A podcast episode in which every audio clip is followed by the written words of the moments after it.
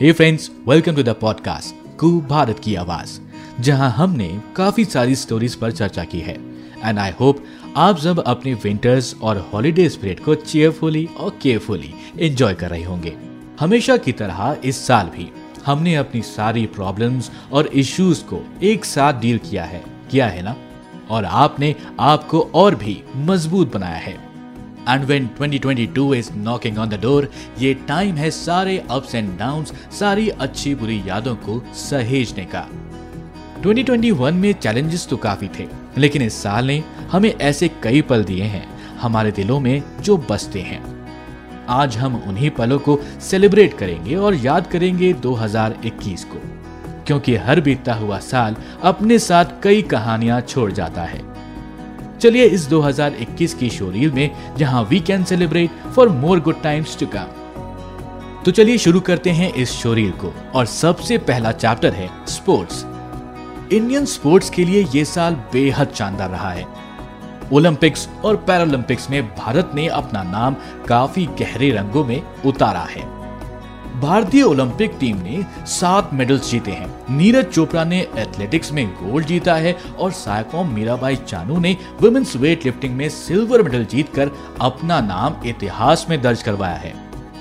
इसी के साथ पैरालंपिक्स की बात करते हैं तो यहाँ पर भी भारतीय नाम का गौरव और भी ऊँचा हुआ है।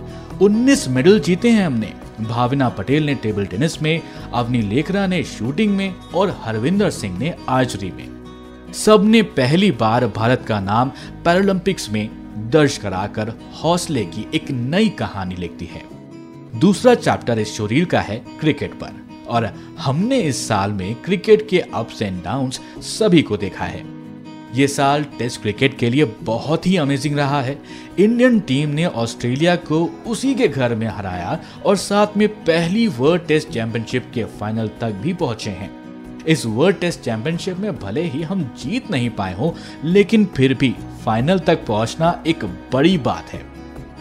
और फिर एंड में इंडियन क्रिकेट टीम को द वॉल के रूप में एक मज़बूत कोच भी मिला, जिसके आते ही इंडियन टीम ने न्यूजीलैंड को भी हराया और वर्ल्ड टेस्ट चैंपियनशिप की हार का बदला लिया है।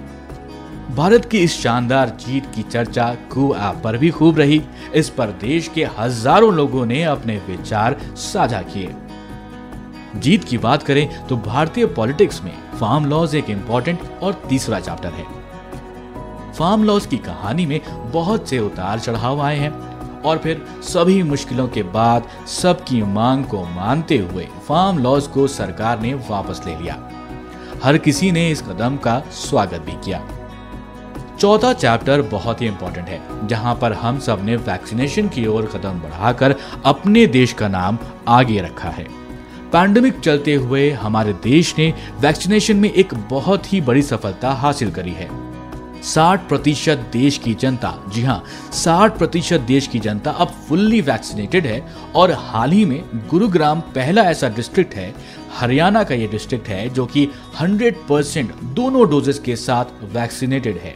सिर्फ़ यही नहीं, भारत ने कई अन्य देशों को भी वैक्सीन दी है और इस पैंडेमिक से लड़ने में पूरे विश्व को लीड किया है।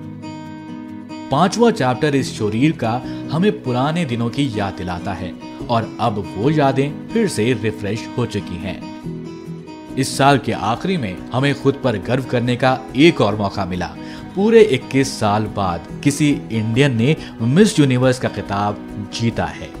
सुष्मिता सेन और लारा दत्ता के बाद हन्ना संधू ने भारत का नाम फिर से रोशन करवाया है। हाल ही में उन्होंने मूवीज़ में काम करने की इच्छा भी जताई है।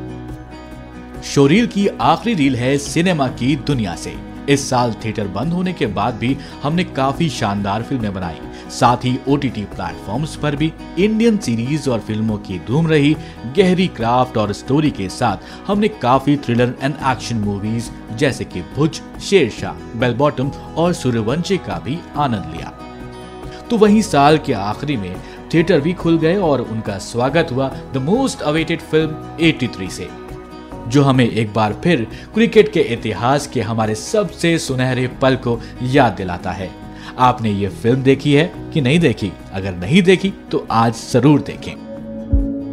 इस साल के अंत में हमने भारत के पहले सीडीएस बिपिन रावत जी को हेलीकॉप्टर क्रैश में खो दिया। लेकिन उनके दिखाए मार्ग पर देश आगे बढ़ रहा है। इस शोरील में उनकी कही एक बात आप सबके सामने रखना चाहता हूँ। खामोशी से बनाते रहो पहचान अपनी। हवाएँ खुद तुम्हारा तराना गाएँगी। ये था हमारा 2021 का सफ़र। हमने यहाँ ज़िक्र किया कुछ कहानियों के बारे में, जहाँ सबके साथ छोटे बड़े मोमेंट्स को सबने मिलकर जिया है और अपने हौसलों को, अपने ख्वाबों को एक नई मंजिल दी है।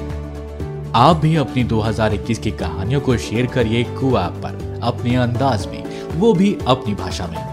अगले साल के सफ़र को चलिए इस हौसले के साथ, एक नई कहानी के साथ शुरू करते हैं। और अपडेटेड रहते हैं ट्रेंडिंग न्यूज़ और इवेंट्स के साथ, दैनिक जागरण के कू हैंडल को फॉलो करके। तो अब आप सभी से विदा लेता हूँ और मेरी तरफ़ से आप सभी को नए साल की ढेर सारी शुभकामनाएँ। So stay tuned and celebrate the new year cheerfully and carefully.